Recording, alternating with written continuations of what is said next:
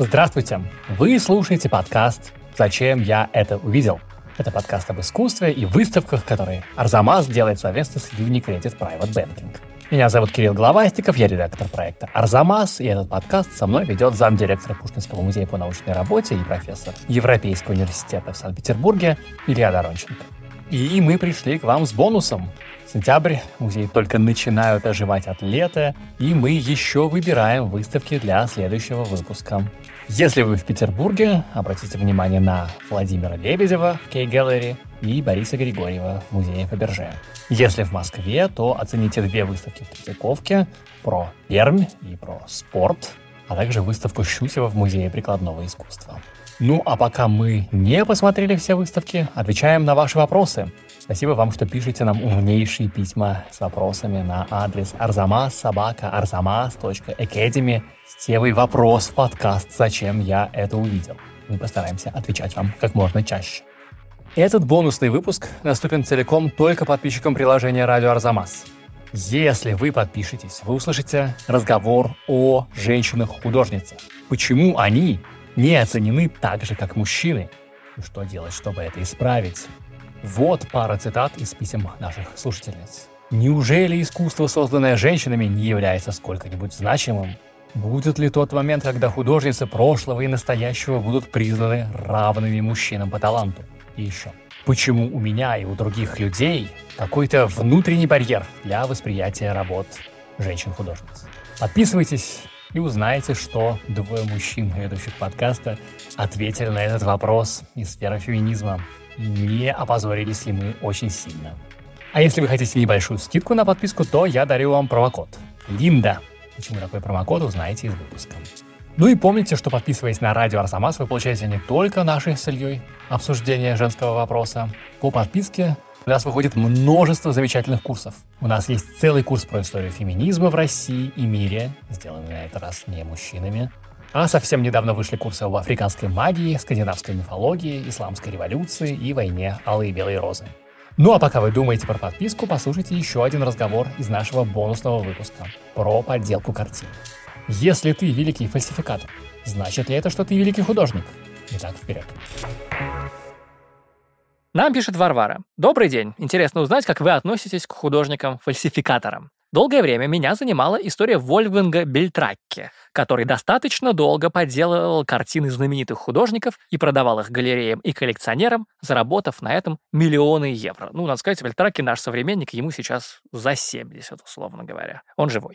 Его гениальность, как считает он сам, заключалась в том, что он копировал не картины, а стиль художников, создавая картины, которые считались потерянными, либо не были до этого известными. Попался он на картине Компендонка. Генрих Компендонк, э, немецкий э, экспрессионист, один из, значит, участников, невольных участников выставки дегенеративного искусства. Компендонк умер в те же самые 50-е, когда, значит, наш фальсификатор Бельтракки родился. Это я для контекста где, значит, фальсификатор, пишет э, нам Варвара, использовал титановые белила, которых не было во времена жизни Компендонка. После отбывания тюремного срока он сделал себе имя великого фальсификатора и с гордостью рассказывает, в том числе и в документальном фильме BBC, о своем выдающемся таланте. И вопрос, как вы считаете, Бельтракки и ему подобные, гении или все-таки, чтобы считаться гением, необходимо создать что-то новое, а не копировать?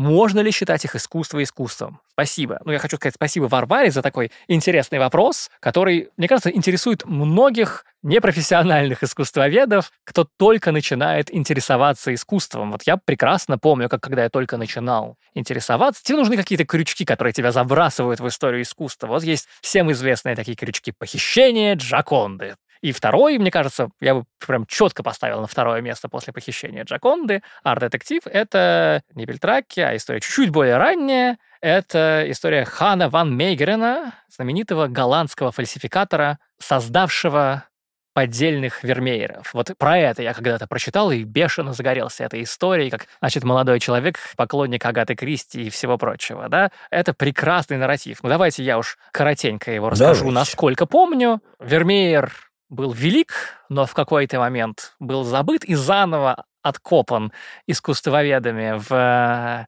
только 19 веке. В середине 19 Был века. период его забвения, и когда его заново откопали, был период мании Вермеера. Вот наш голландский гений не хуже. И на этом фоне стали появляться новые вермееры. Помимо всем известных классических работ, внезапно искусствоведы начали находить и одобрять, в том числе крупнейшие специалисты по Вермееру начали находить и одобрять новые работы Вермеера, которые они же тогда объявляли, это не только новая работа Вермеера, но и это лучшая работа Вермеера, которую... Дополнить, что эти работы были из области религиозной вот живописи. к этому я вел, к этому я вел. Который что... в тот момент надежном эвре, то есть круге произведения Вермеера, не был. Да, именно. Собственно, началось это с картины «Христос в Эмаусе», которая в некотором роде позволила дополнить творчество Вермеера, сделать его как бы полной картину. У него же должна быть религиозная живопись. Почему только э, бытовая, пейзаж, бытовая да? пейзажная? А вот Христос в Эмаусе был вознесен на пьедестал, одобрен как шедевр, и стали находиться новые, новые, новые Вермееры. А ну, дальше... смотрите, смотрите, здесь есть еще вот какой,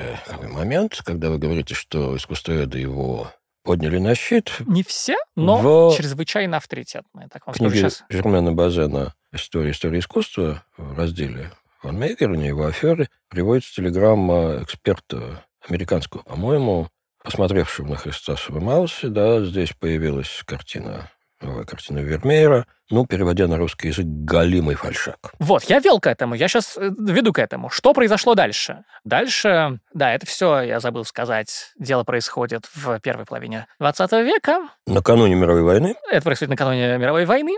Потом Вторая мировая заканчивается, начинаются расследования нацистских преступлений. И коллаборантов. И коллаборантов. Преследование коллаборантов. В коллекции у Геринга лично находятся вермееры. И возникает вопрос, что за коллаборант продал нацисту национальное достояние. национальное достояние. Поскольку это действительно национальное достояние, статья за это, эта статья не о там чем-то, это статья об национальной измене, и, соответственно, наказание расстрел. Они идут к дилеру Хану Ван Мегерену, который говорит, что ж ты продал нацику нашего главного национального художника? И Ван Мегерен говорит, да ничего я не продавал, вы думаете, я бы продал такому плохому человеку, такого хорошего художника? Я его обманул. Я создал фальшак, очень много фальшаков Вермеера, несколько из которых, в частности, я продал нацистам. Я все это сделал, чтобы посмеяться над ними. Суд происходит через некоторое время, но это суд не об измене, а только о создании фальшивых картин. И Ван Мегерен, с одной стороны, признается виновным, с другой стороны, он абсолютный триумфатор этого суда. Ему аплодируют за то, что он так хорошо обманул нацистов. Он чрезвычайно харизматичен, он ярко выступает, он доказывает, что он легко создавал эти картины. Он просто пишет эксперимент. Он пишет эксперимент. Он, Именно, да. Он пишет такую картину. Да. Его приговаривают к какому-то тюремному заключению. Удивительная совершенно история. Потом я вернусь к тому, насколько эта история правдива. Потому что это некоторый нарратив, который сложился, который я, например, впервые прочел, когда я прочел про Мегерена, и который сейчас на самом деле не выдерживает какой-то критики. И одну из критик этого нарратива вы уже сами на самом деле сказали в нашем разговоре. Вы сказали, что фальшивость этих вермееров которых многие признавали настоящими, они прекрасно продавались за прекрасные деньги, но для других фальшивость была совершенно очевидна. Я, мне кажется, если я не путаю, видел Христа в Маусе не только на репродукциях, но и даже своими глазами, потому что он был в свое время куплен музеем в Роттердаме, и когда-то давно, там больше 10 лет назад, я там бывал. По-моему, я видел его своими глазами. И когда ты смотришь на него, это вообще не сравнится с Вермеером. Не то, что это плохая живопись, но это даже не похоже на плохую картину Вермеера. Это вообще не похоже. Совершенно очевидно, что это был какой-то бешеный мираж. Какой? Самый интересный вопрос обсудим, наверное, откуда такое может браться. Но, в принципе, это, конечно же, здесь и говорить не о чем. Здесь мы возвращаемся к вопросу нашей слушательницы о гениальности фальшивомонетчиков. Ой, о гениальности Хорошая оговорка. Потому что на самом деле это и есть уголовное преступление, как подделка валют. Конечно, конечно. Ну, их судили всех, всех перечисленных э, людей, Бельтраки, Мегерена судили, приговаривали. То есть они не были оправданы. Отвечая на вопрос гениальному создателю фальшаков, я приведу латинское выражение, популярное в средние века. «Диаболус семиадей» – «дьявол – обезьяна Бога». Дьявол не может сделать ничего оригинального по определению. Тот, кто не может сделать ничего оригинального, не может быть гением. Вот у Гои в серии «Афортов Капричес» есть замечательный афорт, который по-испански называются те, те, которые дуют, по-русски это наушники. Доносчики самые никчемные из демонов, потому что если бы они умели что-нибудь другое, они бы не стали доносчиками. Угу. Вот если бы Ван Мегерн состоялся как художник, вполне вероятно, он бы был оригинальным мастером, а не добирал себе чувство собственного величия за счет продажи паленых вермеев. Ну, мы знаем другого художника, который, если бы он осуществился, может быть, история человечества пошла бы по-другому. Припоминаю такого. Хотя вряд ли. Но тут у меня ответ совершенно однозначный. Да. Высокая степень ремесла, профессионализма, и это готовность общества обманываться. Вот две вещи, которые есть. Можно, конечно, подделывать малых голландцев третьего ряда, чем успешно занимались артели в Нижнем Новгороде в XIX столетии, да и, в общем, история подделок. Это, конечно, крайне интересная головокружительная история. Но она не столько про гениев, сколько про изменение общественного вкуса. Кого подделывают, как подделывают, насколько детально воспроизводят технологии. Потому что если на чем и палятся фальшиво-картинщики, да, фальшивомонетчики, они пальцы очень часто на использовании тех пигментов, которые не были в ходу в пору когда картина типа должна была быть написана. Есть совершенно замечательный пример Мадонны Боттичелли, которая хранится в институте Курто сейчас в Лондоне которая была туда завещена в 1947 году английским коллекционером, купившим этого Боттичелли за 25 тысяч долларов в 1930, если мне не изменяет память, году. И она настолько хороша, что экспертов она купила. И более того, когда они исследовали, допустим, следы жука-древоточца, который, естественно, съедает старую доску, то долгое время их считали настоящими следами насекомого. Пока со второй половины 20 века за эту картину не взялись с помощью современных методов исследований. Тогда стало понятно, что это никакой не жук-древоточец, а аккуратно нанесенные буравом следы, и что там пигменты, которых не было в эпоху Боттичелли. Но вот что интересно, что первое сомнение было сформулировано не а человеком, который применял техник-технологические методы, а человеком, который опирался целиком на вкусовое суждение. Молодой Кеннет Кларк, великий ужасный английский искусствовед, сказал, что у него он сомневается, что эта вещь создана Боттичелли, потому что Мадон слишком напоминает звезду немого кино. То есть она слишком современна. Угу. И таких случаев у нас на самом деле огромное количество. И вот на выставке, которую Пушкинский музей организовал в Нижнем Новгороде в Арсенале, названном в Азаре «Возрождение», которую мы обозревали с вами. Целый раздел был посвящен тому, что можно осторожно назвать историческими имитациями, а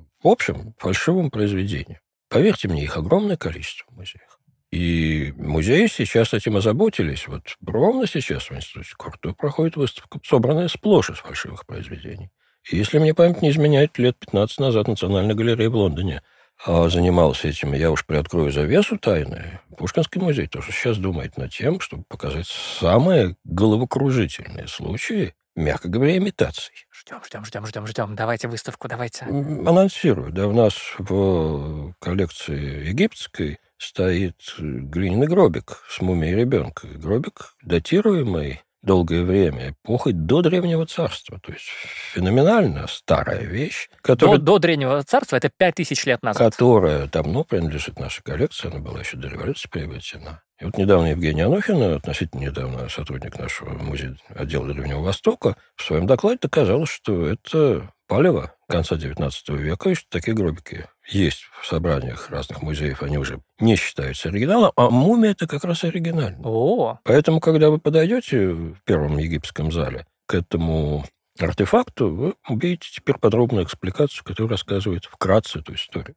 И что интересно в поделывателях, это, пожалуй, что даже не мера их таланта. А это, конечно, какое-то соревнование, психологически трудно мне объяснимое, но, видимо, понятное все-таки. Это попытка приобщиться к великому, да, доказать, что не боги горшки обжигают, что я тоже так могу, и при этом, конечно, это еще и источник дохода. Слушайте, давайте об этом поговорим. Смотрите, вот вы сказали самую, мне кажется, важную вещь, да? Есть история подделок и есть история поддельщиков. И история подделок жутко интересная. Это история вкусов, это история обманов, это история музеев, институций, это история технологий, да, что сейчас, очевидно, никогда бы не проканало, что канала 10, 50, 100 лет назад. История поддельщиков — это немножко другая вещь. Здесь мы сталкиваемся с типичным логическим парадоксом, с типичной логической ошибкой, которая называется ошибка выжившего, да? Ну, если вы не знаете, что такое логическая ошибка выжившего, приведу просто самый знаменитый пример, да? Есть мнение, что дельфины очень добрые животные, потому что они толкают тонущих своими носами к берегу. Те, Проблем... кого дельфины затолкали на глубину, не выжили. Да, проблема в том, что те, кого дельфины толкали своими носами в другую сторону, не могут дать нам показания об этом, да? Здесь наоборот.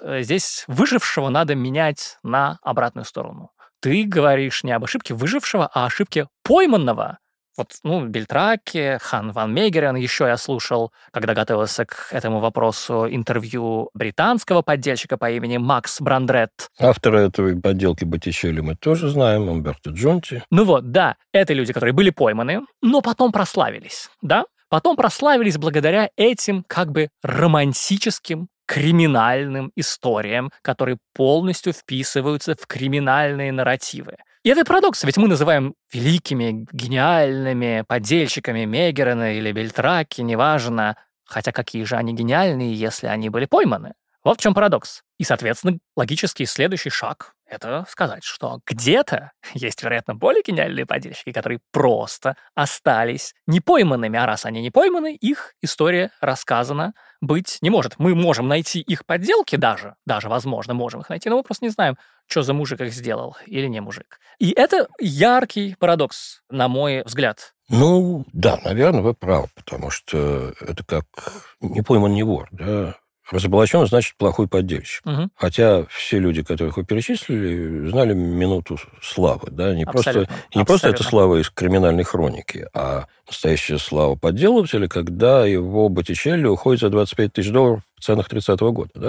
1930 года. Это очень круто. Вот что я тут могу сказать вам. Вы говорите, не история криминальной хроники. Я вот пока готовился к этому нашему выпуску, слушал интервью этих людей и так далее. Вот на какой парадокс я наткнулся. Когда мы говорим «гениальный поддельщик картин», мы хотим приравнять это к гениальному художнику. А на самом деле надо это приравнивать к гениальный преступник. Сейчас, чем больше я готовился к этому, тем я больше уверен в этом. Гениальный поддельщик — это тот, кто хорошо обманул, а не тот, кто хорошо нарисовал. Я слушал интервью этих людей, этих мужиков всех. Они все описывают вещи, которые скорее для нас характерны для описания преступников романтических Арсена Люпена или кого там, Фламбоу из Честертона и всех этих, значит, романтический портрет. Какое-нибудь там несчастное детство. Вот Макс Брандерет рассказывает, как он у него жил в бедной семье, как он ушел работать в цирк, и был цирковым уборщиком дерьма за слонами, а потом ему сказали, а Кай, что ты, ты неплохо так рисуешь, а можешь сделать э, фламандский натюрморт третий разрядный? Могу.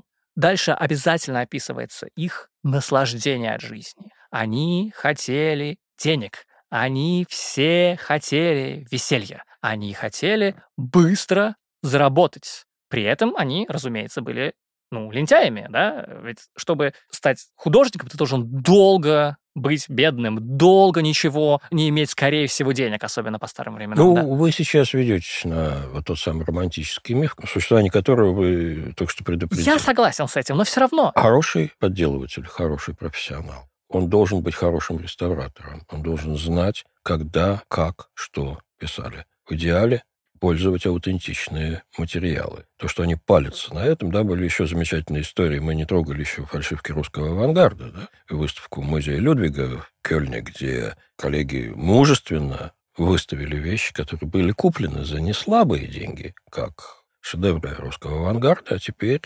и доходило до смешного, по-моему, я сейчас не помню, у кого из коллег я это прочитал, или... но, допустим, в каком-то кубистическом коллаже кого-то из русских художников или художниц использовалась газета не то дореволюционным, но не то напечатанная по новой орфографии, не то газета, которая вышла после даты этой картины, предполагаемой. Да, совсем, есть... совсем недавно мы с вами не в подкасте, а в личных сообщениях обсуждали недавние новости про скандал с... Сейчас я найду в нашей переписке с фальшивой картиной Жан-Мишеля Баскии. Вот что писали в новостях. Летом прошлого года ФБР конфисковало 25 картин с выставки ретроспективы Баскии в музее Орландо ла-ла-ла-ла-ла, специалисты не могли найти объяснение тому факту, что на одной из картин замечен логотип почтовой компании FedEx, который компания начала использовать лишь в 94 году, спустя 6 лет после смерти художника. Ну, так и палец. Да, да. Слушайте,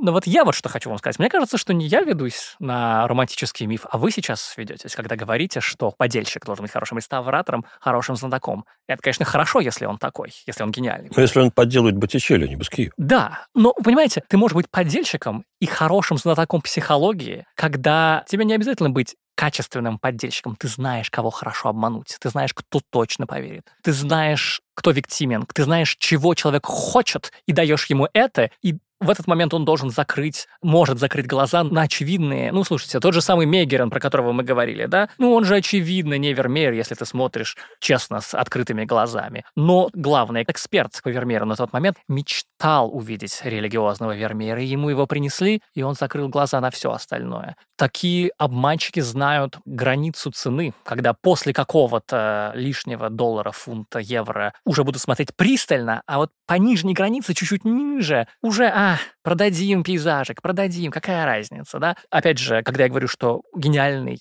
подельщик — это не гениальный художник, а гениальный преступник. Люди, про которых я вот читал и слушал подкасты, они описывают восторг от риска. Они ищут не восторг от открытия, а описывают удовольствие от риска, от того, как они обманывают на аукционах, как они присутствуют на аукционах, и их работу там продают, как они поднимают цену, а потом останавливаются, чтобы кто-то другой купил. Они испытывают восторг, облапошивая посетителей галерей. В общем, очень понятные вещи, которые связаны не с удовольствием от творчества, а с удовольствием от преступления. Вот Преступление что. как изящное искусство. Типа того. Томас де Квинси. Типа того. Я вот в связи с этим вот о чем подумал. Вот у нас есть Традиция романтизации художника одна, связанная вот он, бедный, живет на мансарде, с психическими заболеваниями, оценен после смерти, ла-ла-ла, вылил всю душу, да? И есть тоже романтическая традиция романтизации преступника. Как будто бы они, у них, если сильно обобщать, есть какой-то общий, общая черта, это романтизация того, что на маргиналиях, то, что на маргиналиях общества. Вот богема, а вот криминальный элемент, условно говоря, да, и они, возможно, в каких-то романтических фантазиях взаимопроницаемы и связаны. И нет ли такого, что мы хотим с вами романтизировать поддельщика, во-первых, на смежности этих двух полей, а с другой стороны, художник стал, ну, какой-то более спокойной деятельностью, да? Сейчас художник — это не мансар, миллиарда и голод, а это у тебя есть подработка в дизайне, ты подаешься на гранты, едешь э, на воркшопы, получаешь гранты и стажировки. Нет романтики той, которая была, когда ты,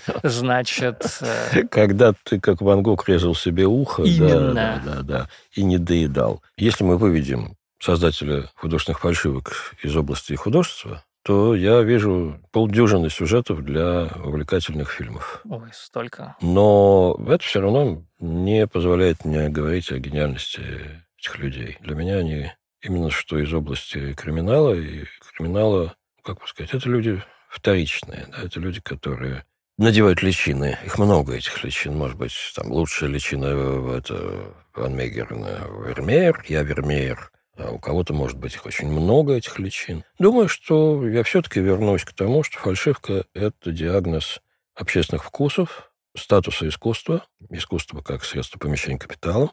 Вот, и здесь я вижу неисчерпаемый кладезь бешено интересных сюжетов. Ну, во-первых, вы сказали про личину. Я, опять же, ошибка выжившего. Эти перечисленные люди, о которых я говорил, они же все бешеные харизматики. Конечно, интервью с ними приятно смотреть или слушать. Конечно, они феноменально успешные за счет своей презентации. Не были бы они такими яркими, и просто бы они бы отсидели бы в тюрьмах. Весьма и... вероятно, что лишенные этой харизматичности старательные изготовители фламандских натюрмортов второго ряда или малых голландцев до сих пор где-нибудь именно, промышляют именно, кисточкой. Про социальные контексты и про нарративы. Давайте уж развенчаем всю эту историю с Мегерином. Я в начале нашего разговора воспроизвел вот эту романтическую версию, когда он стал чуть ли не героем. Голландец, обманувший Геринга. Э, Геринга. Нарратив, который он выстроил себе сам. На самом деле, конечно же, Мегерин был, если не нацистом, то ярким симпатизантом, да. Это было очень просто доказуемо, но люди хотели закрывать глаза на это. И даже при его жизни, и долгое время после его смерти он был абсолютно аморальным, преступным типом. Это очень легко вскрывается. Но люди хотели верить. Теперь вы говорите про социальные контексты. Очень интересно, какие это социальные контексты. Я думаю, что во времена Мегерена, то есть первая половина 20 века, социальный контекст, мы его более-менее с вами уже описали. Во-первых, хочу верить, хочу верить. Это у нас есть национальный гений. То есть этот контекст, ну, в данном случае романтический национализм. Да, вот мы нашли нового героя себе на пьедестал. Второй аспект рыночный. Ограниченное предложение. Мгм, да, конечно. Вермеера да. Вермеер, практически нет на рынке. Вермеер написал 35 примерно картин. Известных нам, да. Да-да-да. И, э, и до сих пор, несмотря на выставку в Риксмузеуме, возможно мнение относительно аутентичности некоторых из них. Да-да-да-да-да. Больше 30, но меньше 40, скажем А, так, и да? это вещи уже распределенные по собраниям, из которых они, скорее всего, не уйдут, уйдут, дальше. да-да-да-да-да. поэтому существует серьезный рыночный запрос на Вермеер. Да, ну мы с вами недавно говорили про Сальватора Мунди, да? В смысле, верили ли бы люди так, что это Леонардо, если бы его не собирались продавать, а сейчас есть возможность И если купить? бы Леонардо, если бы Леонардо с достоверностью не приписывалось полтора десятка вещей, если бы Леонардо мало, был да. плодовит как Рубенс, То то, скорее всего, ну, одним Сальватором Мунди больше, Да. одним Сальватором Мунди меньше. Леонардо Шмеонардо, да, какая Да. разница, да?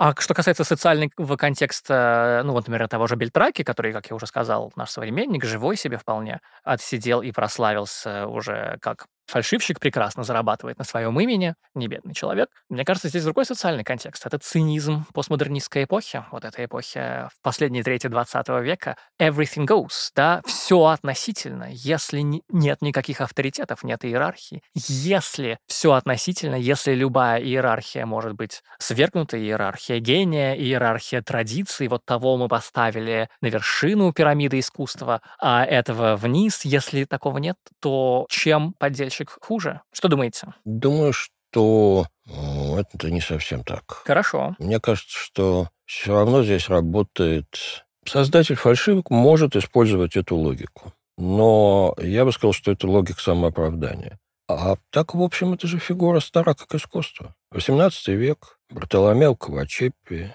римский скульптор, настрогал такое количество античных памятников, Мгм. что я даже не буду показывать пальцами на какие-то скульптуры из Эрмитажа, которые у нас относятся к XVI веку, а в западных каталогах Бартоломео Кавачеппи под вопросом. История крайне увлекательная, вечная как мир, и, повторюсь, великолепно рассказывающая нам о том, и как люди хотят обманываться, и чем они хотят обманываться. Что подделывают когда? Когда подделывают Модельяне, Мгм. помните, была выставка, состоящая сплошь из фальшаков. Да, я забыл, где Как в Швейцарии, Гены, в Гены, Кёльне. по-моему, в Гены. А, точно, Или точно. поддерживают русский авангард, возьмите генскую коллекцию. Это уже просто ленивый. А, это Гент, вот это про это. Это русский авангард, это не Модельяне. Да-да-да.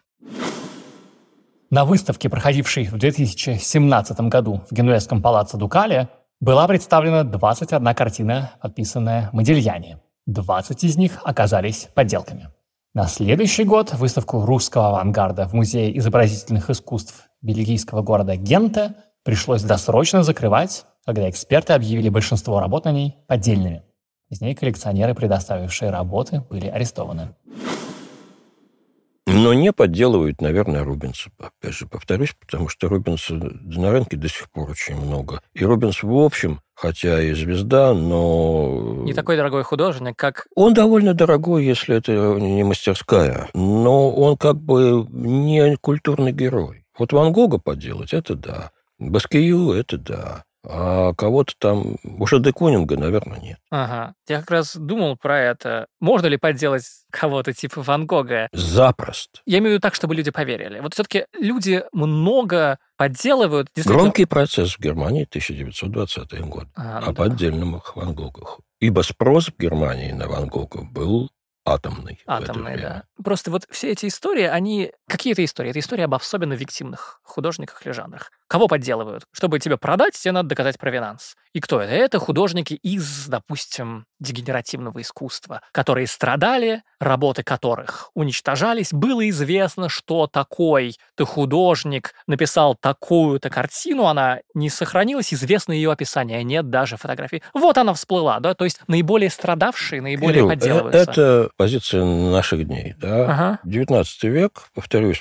артель в Нижнем Новгороде строгает малоголландцев. Да, Никакой объективности. Просто большой спрос на рынке. Да, вот этот самый Брандред, про который я рассказывал, он тоже такой, ну, я продавал картины за 2-5 тысяч фунтов. Ну, допустим, в 70-е. Это все равно были это не нынешние тысячи фунтов, это, вероятно, инфляция гораздо больше, на самом деле. Но все равно, не Пикассо. Он делал пейзажистов третьего ряда. Не Те, ко- наглел. Не наглел, да. Это не то, на что будут через лупу смотреть, то, что можно быстро продать не на Сотбис, а в антикварном Но магазине. мне гораздо больше нравится история, остроумная очень, скандал, который мы с вами застали, ему лет 20, наверное, когда на европейских, прежде всего североевропейских аукционах покупались пейзажи, реалистические пейзажи европейских мастеров, перегонялись в Отечество, Мгм. с них стирались подписи латинскими буквами и рисовались подписи Шишкин, Саврасов, Мгм. Куинджи или что-нибудь там еще. Да? То есть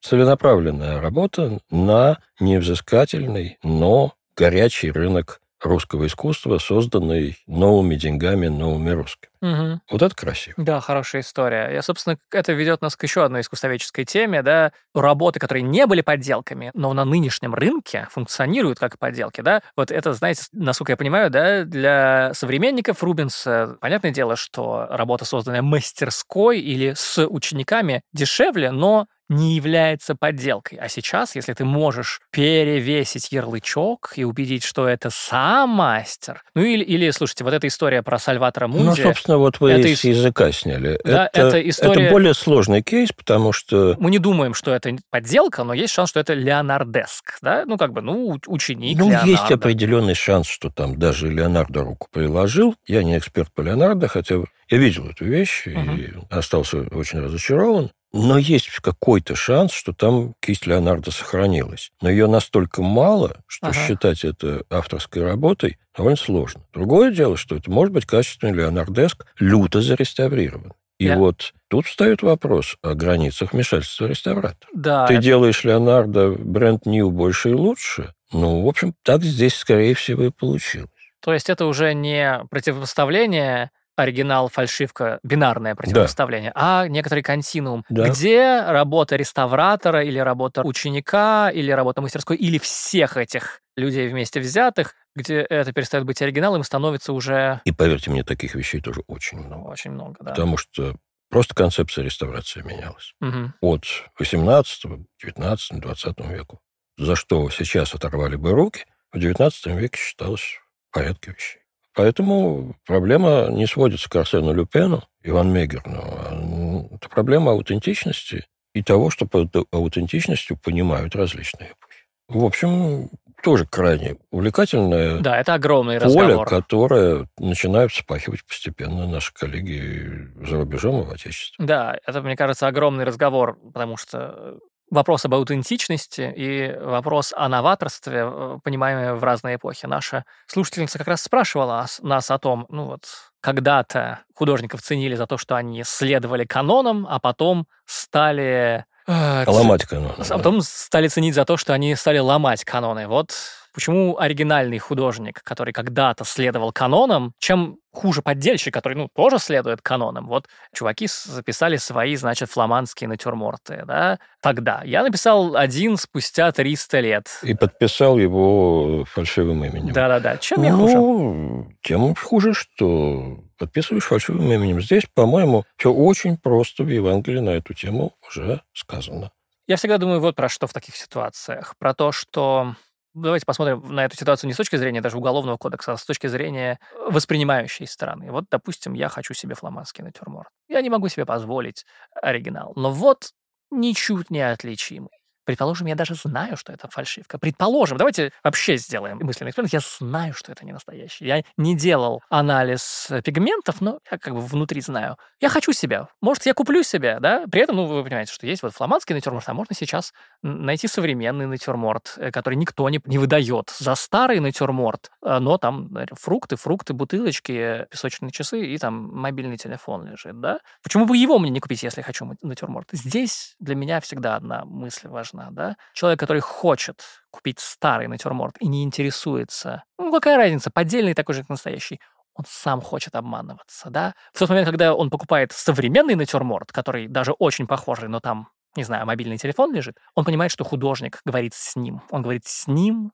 с современником на их современные общие темы когда он покупает оригинального, не знаю, Рубенса, он понимает, что Рубенс говорил со своими современниками на актуальные темы. Когда он хочет купить подделку, он готов только обманываться. Он не хочет открытого разговора об искусстве. Он идет от него в сторону. Те, кто покупает подделки, не относятся к аудитории подкаста «Зачем я это увидел?». И на этом все. Спасибо, что слушали нас. Спасибо, что шлете свои вопросы по адресу arzamas собака arzamas.academy с темой вопрос в подкаст «Зачем я это увидел?». Мы будем очень рады, если вы поддержите нас и подпишитесь на приложение «Радио Арзамас». Напомню промокод «Линда». Целиком вы сможете послушать не только бонусный выпуск «Зачем я это увидел?» с вопросом про женщин-художниц и их место в каноне, но и много курсов Арзамаса, например, о Фрейде, Лакане и сексе в 20 веке. Кроме вас, мы с Ильей Доронченковым благодарим студию звукозаписи «Резонант Артс», звукорежиссерку Алису Сливинскую, расшифровщика Кирилла Гликмана, музыканта Сергея Бурухина, фактчекера Никиту Шамсудинова, выпускающего редактора Александра Гришина. Подкаст создан для клиентов Unicredit Private Banking, АО Unicredit Bank, генеральная лицензия номер 1 ЦБРФ. Полная информация о банке на unicreditbank.ru 16+.